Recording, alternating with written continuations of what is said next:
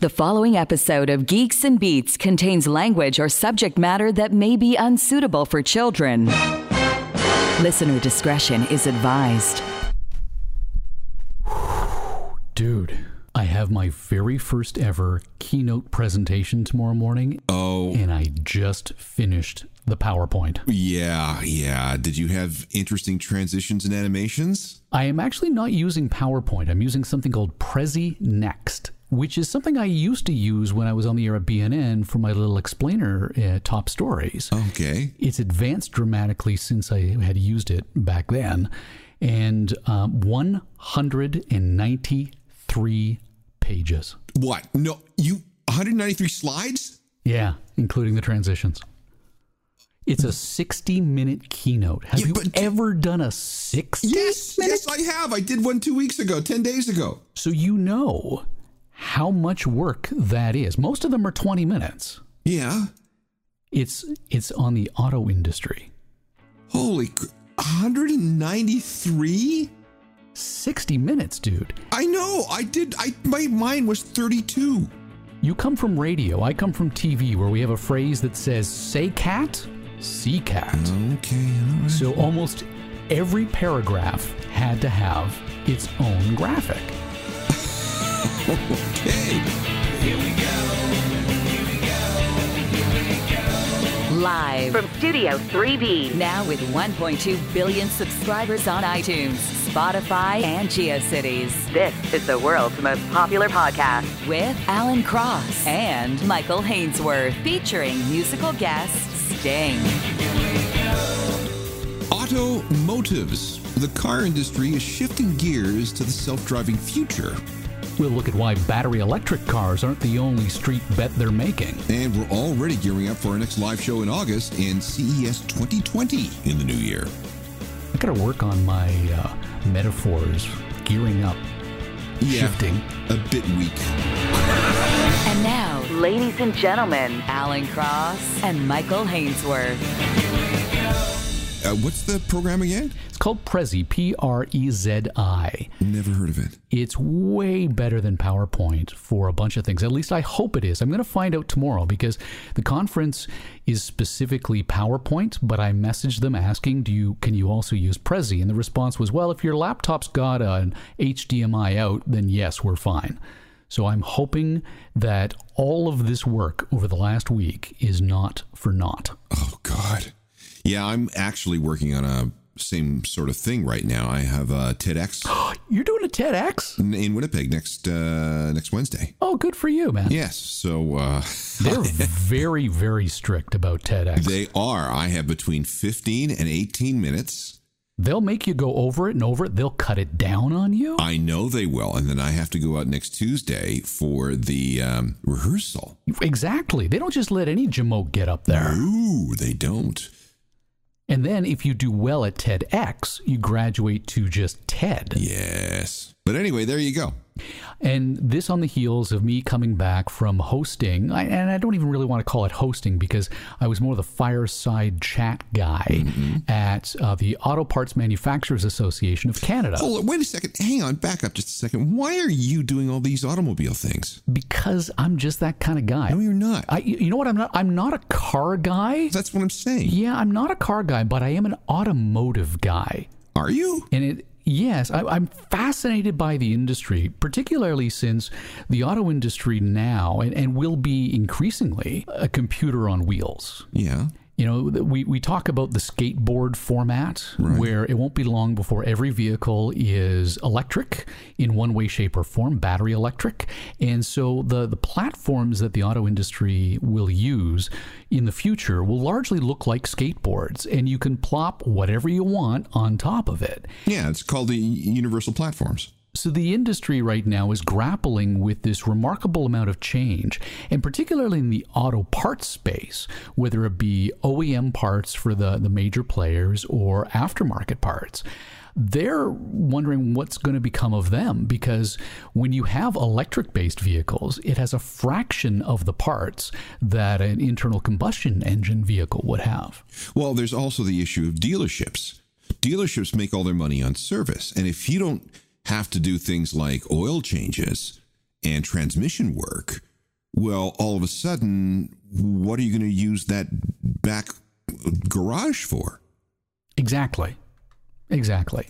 So the thing is, is you're not going to use that by and large for working on a personal vehicle. The vast majority of the vehicles, probably 20 years out, will be fleet based vehicles from services like Uber and Lyft and, and GM Cruise, and Ford's got its own relationships as well. All of the major automakers have recognized this is the future. And when I spoke to Ford at the Consumer Electronics Show in 2017, I asked about that. You know, like, aren't you worried that I am not going to want to buy a new car when this one runs out, so to speak? No, it's all going to be subscriptions. One of the most ridiculous movies I've ever seen was Hot Tub Time Machine. And there was a line in it where the guy of the future um, calls his car. And the guys from the present say, Wow, you own a smart car? And the response is, No, nobody owns a car now. Holy shit! What's up, man? No, no, no, no, no, no, no, no. There's no one driving that car.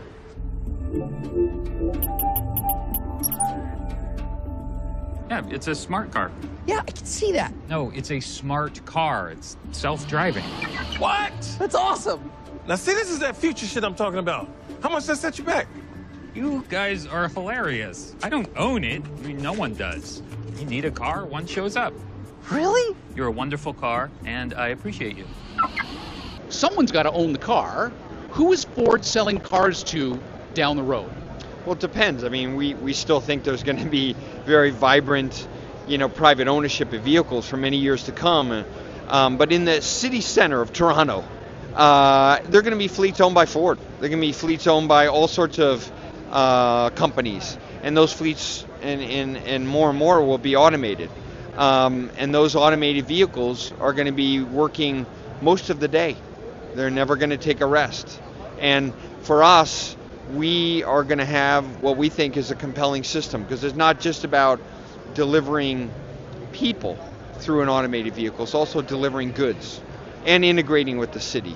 It'll all be on demand for the average Joe. However, there's always going to be a demand for uh, a high end vehicle for someone who can afford it, who's okay with the vehicle sitting in their garage 95% of the time.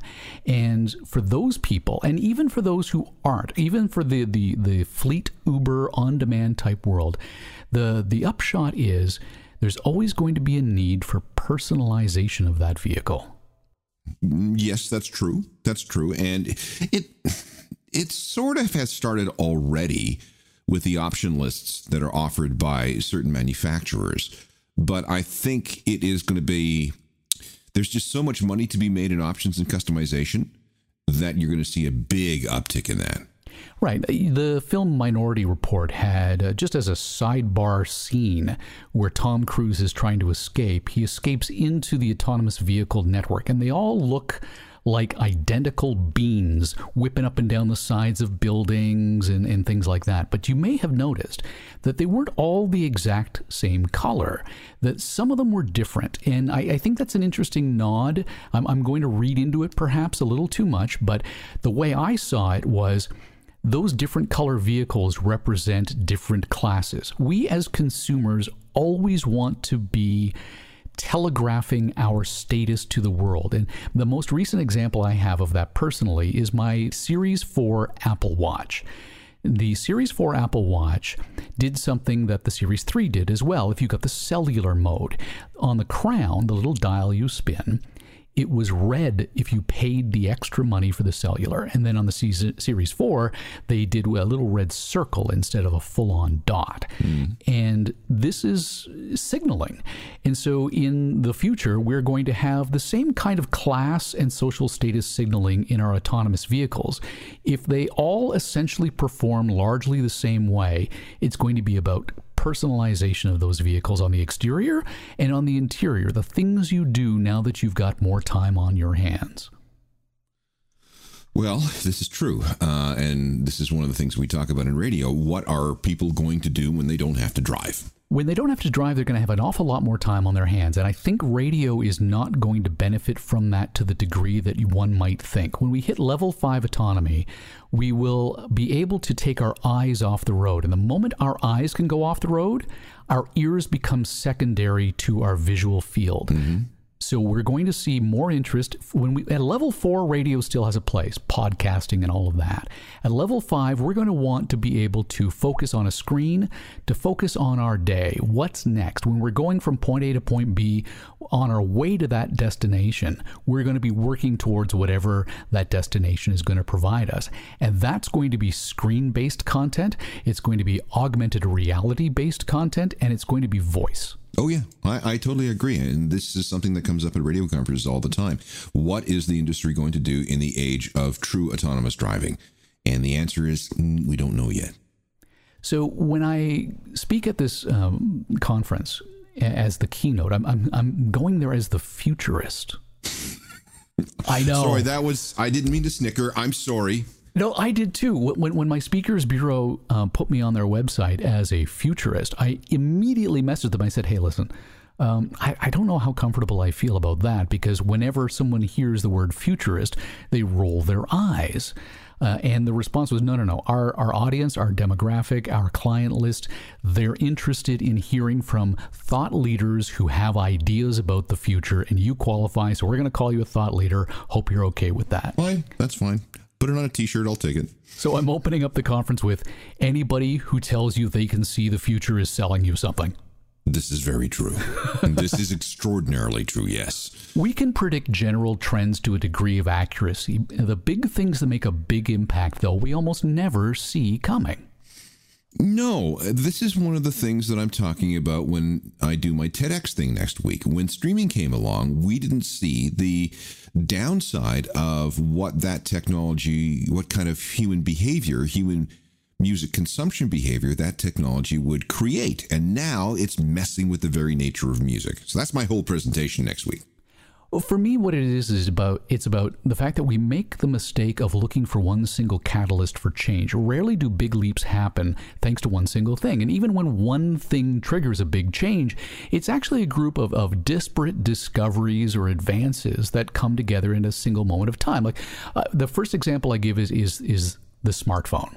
Like you remember a time when camera phones were a new thing? Mm-hmm. And people rolled their eyes. What do I need a camera in my phone for? Oh, I know. The first camera phone came out in the year 2000.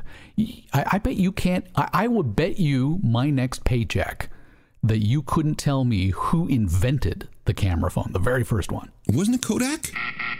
Wasn't Kodak. No, was, no. Wasn't Samsung, and it certainly wasn't Apple. Uh, hang on.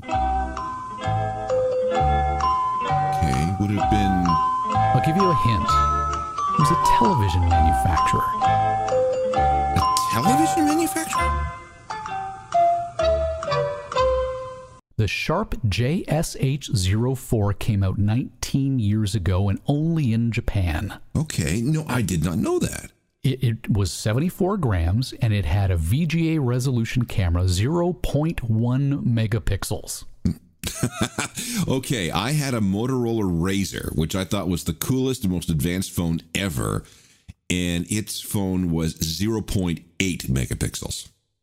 CMOS sensors were a, saw a big leap over the 25 years to the day when we got that very first camera phone. And it wasn't because we were looking to put cameras in phones. We were looking for other ways of bringing light in and, and sensing it itself. And so, you know, no surprise that 0.1 megapixel camera is not particularly impressive. But then you, you put a pin in that and you move over to a whole other area of technology battery technology. Do you know we've been putting batteries into phones since 1946 when the Swedish police department first used them? Really? Yeah. And the, the modern day cell, uh, cell phone battery has its origins in 2001 when we had this big leap in technology that eliminated something called the memory effect. You remember that? Mm-hmm.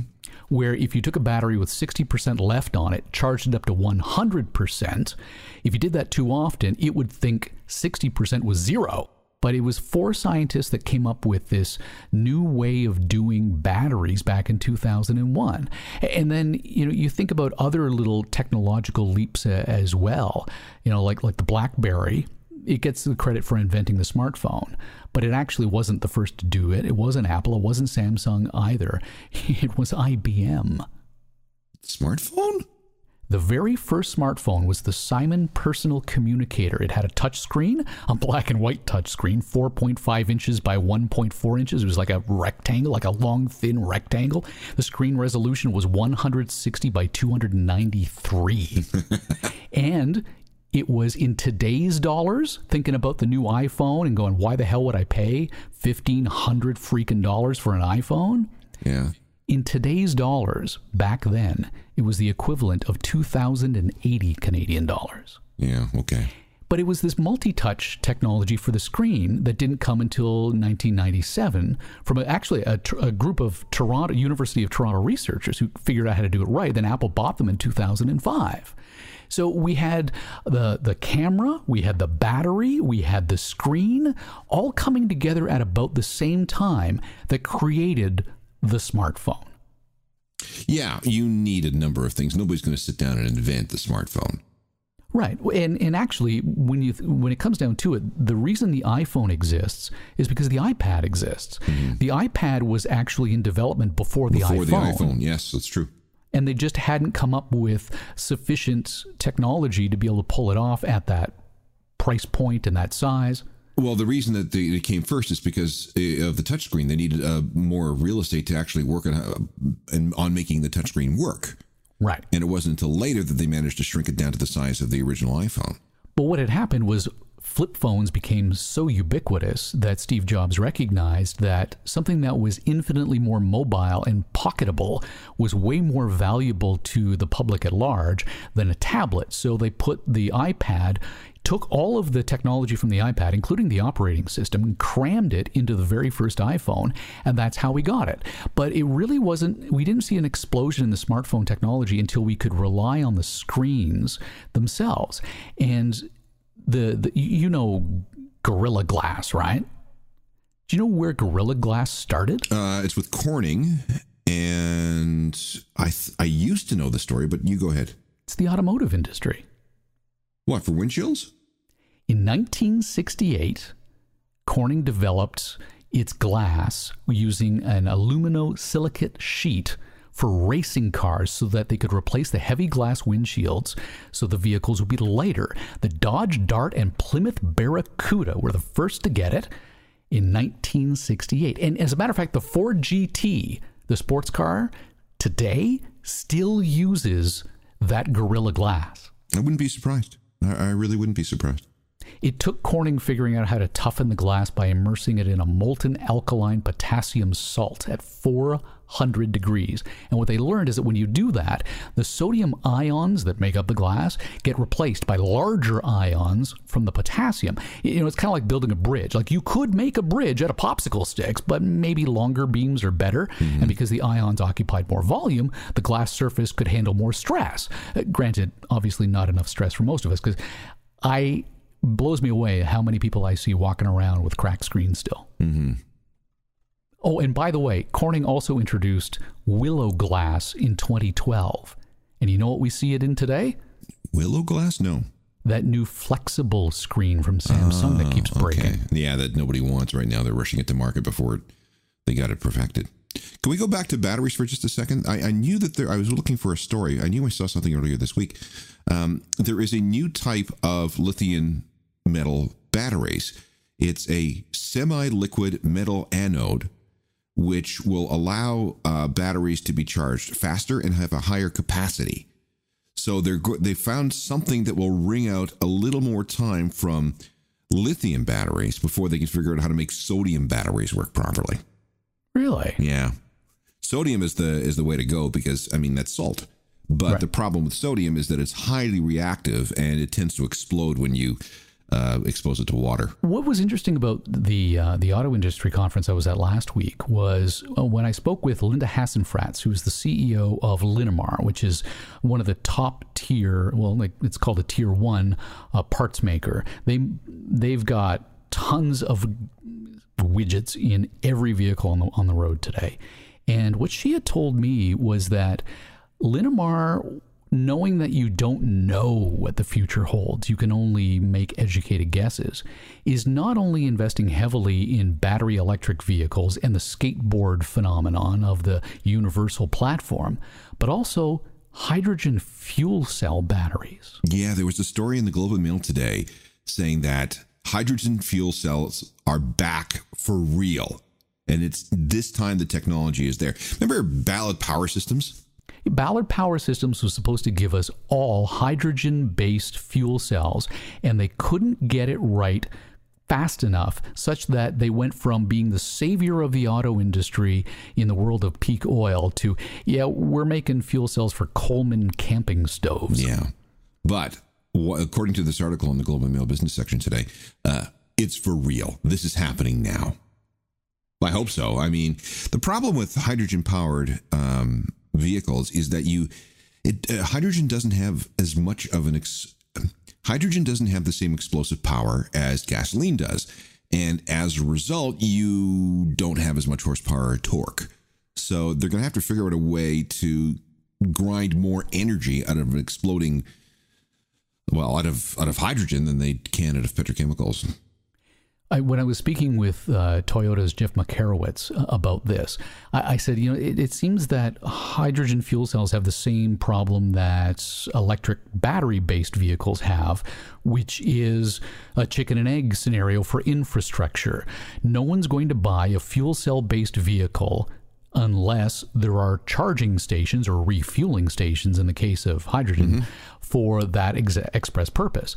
And what he had said was Toyota knows this, and they've built these stations in California to prove that it's a viable technology in the long run. And you can make a trip from one end of the state to the other and fuel up using hydrogen power along the way. Well, it's just like Tesla building their supercharger stations. The reality is is despite all of the money being thrown into battery electric technology, we have one big problem. What?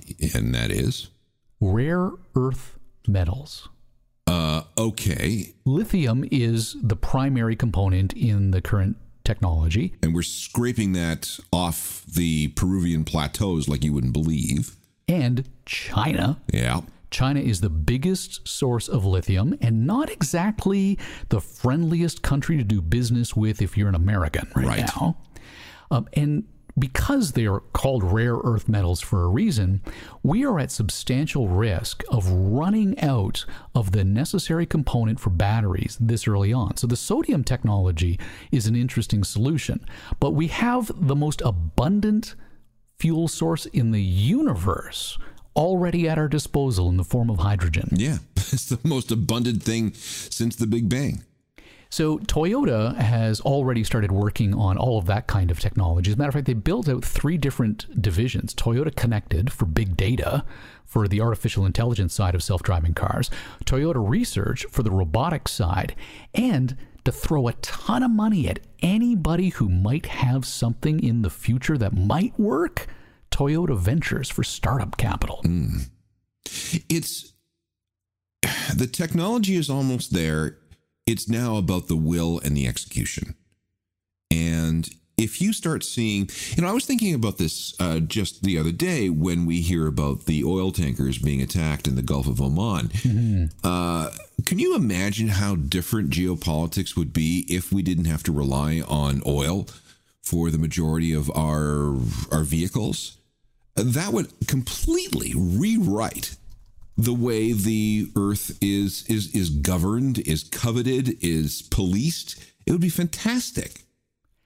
In the United Arab Emirates, 30% of that country's gross domestic product is directly based on crude oil and natural gas. Mm-hmm. It is um, the it's it has an incredibly high standard of living as a result, and the United Arab Emirates wants to keep it that way. So they have spent an incredible amount of money to diversify away from crude oil because they know it's coming to an end. I've been to Dubai, I've been to Abu Dhabi, and you're absolutely right. So, with that in mind, they're focusing on the next generation of fuel cell technologies as well, and they're throwing a lot of money at all of that because the last thing they want is to, you know, return back to the the desert that that the UAE was at one point. You've seen the before after photos of just the last 20 years. yes.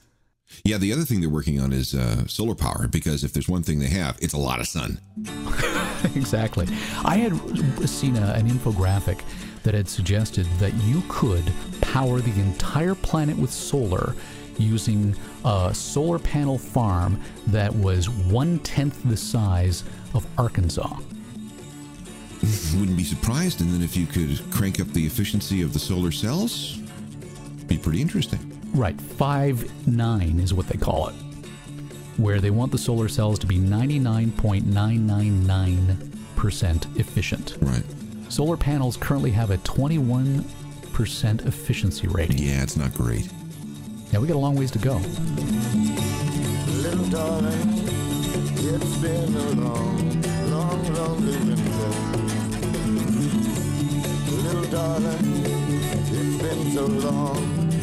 it's been clear. Here comes the sun. Here comes the sun. It's alright. Yeah, yeah, yeah, yeah, yeah. We came full circle as well back to the issue of you know how you convince people to get behind the wheel of a self-driving vehicle. It, it, level five is probably 20 years away. Mm-hmm. We've had this remarkable growth over just the last five years, but that's like 80% of the way. But the last 20%, the conference told us last week, was the, the this difficult part. And that's where it's going to slow down to a crawl as we try to move towards that level five. I, i am addicted to uh, videos right now of a British Tesla owner who's testing out the autopilot in small towns in England. And particularly with the European Union, they brought in some new rules about autonomous vehicles. Things like the minimum or the maximum, sorry, the minimum turning radius, mm-hmm. I guess, so that it can't turn as narrow. It has to be wider turning radius. Okay. Uh, Right. Uh, for for issues, I suppose, to do with um, sudden changes in course, and that you don't want to freak out other drivers. But what it means is that the vehicles can't handle some roundabouts. No, because some of those roundabouts are really, really tight. And if and, you have a minimum turning radius, you might not, might not be able to make the circle. And so, if you know anything about a Tesla autopilot right now, you know that you have to keep your hands on the steering wheel. And as a matter of fact, it's got sensors to ensure that you continue to do so. Uh, but every once in a while, it'll tell you you'll have to take over. And just watching the times at which it does not ask you to take over because it thinks it's doing the right thing and it makes these wild changes, I, I can't show my wife. Now it's still indicating left, but we're going right. Jesus Christ! My wife would never get into a self driving car if she saw the tests going on today. No, no, no, no. But I so want a Tesla. yeah, I want the Roadster, the new Roadster that's coming out that can do 0 to 60 in 1.9 seconds. I want one. Man, when you don't have to deal with the grind of a combustion engine, these things can take off like a shot. Yeah, because there's no shifting gears. You simply are, you have an infinitely variable uh, amount of, uh, of, of, of, torque going to those rear wheels, and uh, it's instant on. And man, you uh, you will put your uh, your Adam's apple through the back of your neck. One of the interesting things about the Tesla autopilot that I was watching in these videos has to do with the customization. You can uh, make minute adjustments to the settings. One point that was was made was that when the vehicle in front of you accelerates after a red light turns green, the Teslas don't accelerate as quickly as you normally personally would. And what that means is the guy in the lane beside you thinks, oh, I'm going to use this as an opportunity to duck in and get in front of you. And the moment you do that, of course, the Tesla comes to another grinding halt once mm. its wheels start turning. But you can actually adjust how much space you want to leave between you and the vehicle in front of you and how quickly it responds to changes to the vehicle in front of you. So they have a mode on it called Mad Max. have uh, have you seen the celebration mode in the Tesla X? The what? Uh, it, it's what happens is you you step out of the car and you hit celebration mode, and the gull wing doors start to flap, the lights start to chase, and the stereo starts to blast Beethoven's Ode to Joy at at uh, maximum level. It's hysterical.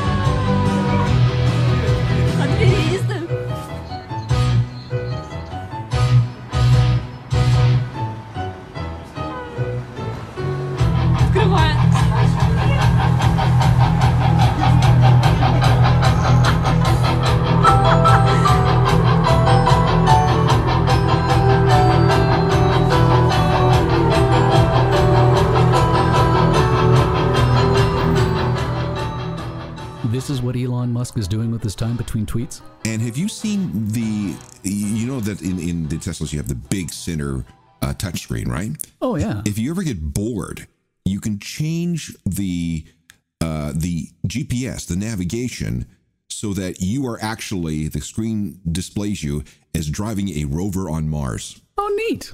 Yes. Totally useless, but cool. And the other thing about Tesla is that sometime in, in the next little while, they are going to make that screen YouTube compatible. To which I say, what could possibly go wrong? London, Bangkok, New York, Cincinnati. From the worldwide headquarters of Geeks and Beats magazine, this is a G&B News Update. So we've already gotten an email from the Consumer Electronics Show asking us if we will return for CES 2020, and sir, plans are afoot. What? Yes. Um, I've, we've had a conversation, Vanessa Azzoli, our ace producer, and me, talking about what we could possibly do to raise the funds necessary to get us to CES 2020, uh, January 7th in Las Vegas. The big sale. Close. We did the live on Facebook Live from Michael's Back Deck Show Show as the big kickoff to season six uh, in the last week of August before the, the kids went back to school. And we are talking, and you tell me what you think about this. We're talking about renting out a hall, a venue, and doing the show live there as a fundraiser with sponsors and silent auction and an opportunity for the listeners to not only meet us but actually be on the show and participate in a live Q&A that would end up in the podcast as well. And you think people would actually come? Well, that's a little questionable. Although we have had fans drive as far away as Ottawa to come see us at the Fan Expo that just passed. Well, I will tell you too that I was in Ottawa this past weekend doing uh, four speaking engagements, and the number of people that brought up uh, Geeks and Beats was uh, was rather interesting. Good.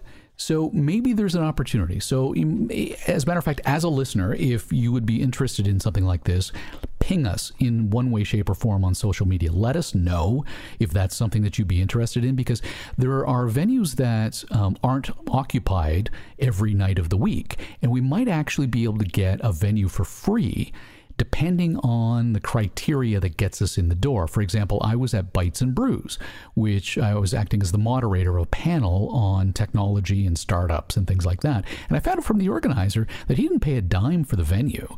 Um, what he did was because it was Bites and Brews, the brew component of it was this bar, which is also a brewery, had a second floor. And so everybody who showed up to this event got to taste some of the, the various beers that they have.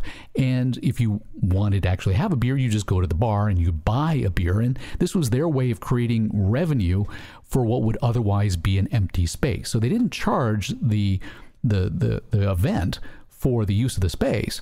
They knew that there was a lost leader to be able to get people in the door to buy beer and, and food and things like that. And they provided all the tech to make it possible as well. I wonder if I were to talk to the people who are doing my speaking tour, Side Door Access. Yes. If they would want to do a series of live shows. That sounds like a great idea. Let me check with them and we could do them, you know, with an easy driving distance so we don't have to spend too much money. And whatever money we make from the sales of tickets for these events, we could put that in the kitty towards the CES fund.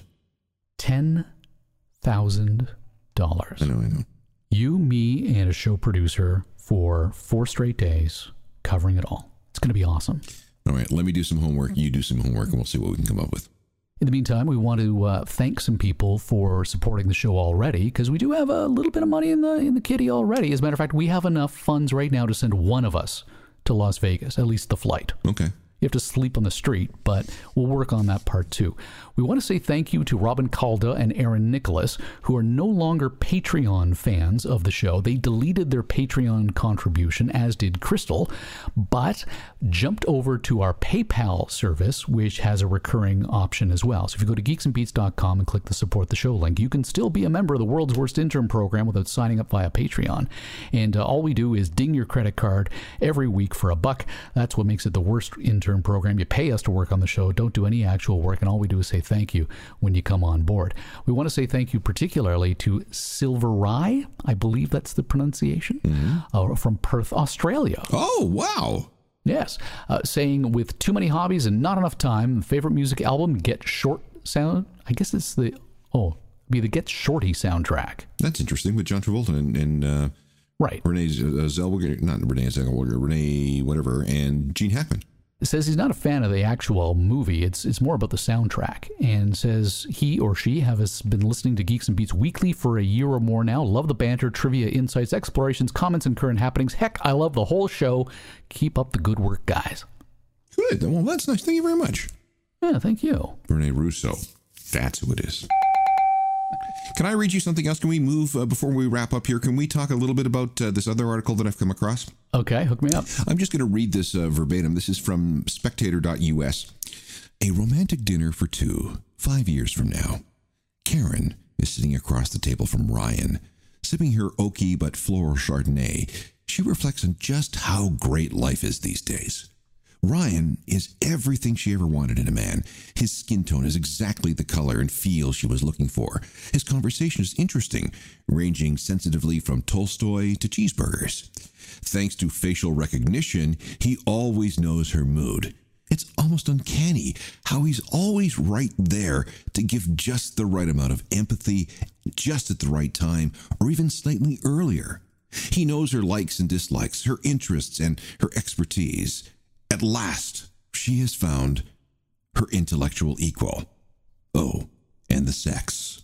Of course, it helped that Karen was able to describe her wants and needs from the very beginning, from penis size to the erotic activities and erogenous zones that she found most satisfying. No more three minute encounters followed by the guy asking if she enjoyed it. Now she gets to ask for what she wants, no judgments, however bizarre others might see her requests. For the first time in human history, satisfaction really is guaranteed. Who wouldn't fall in love with a smart, gorgeous, empathetic, and sexually considerate man like Ryan? And who does fall in love with him without Karen knowing? Anyway, she doesn't mind. Ryan is infinitely replicable, infinitely customizable, and infinitely responsive.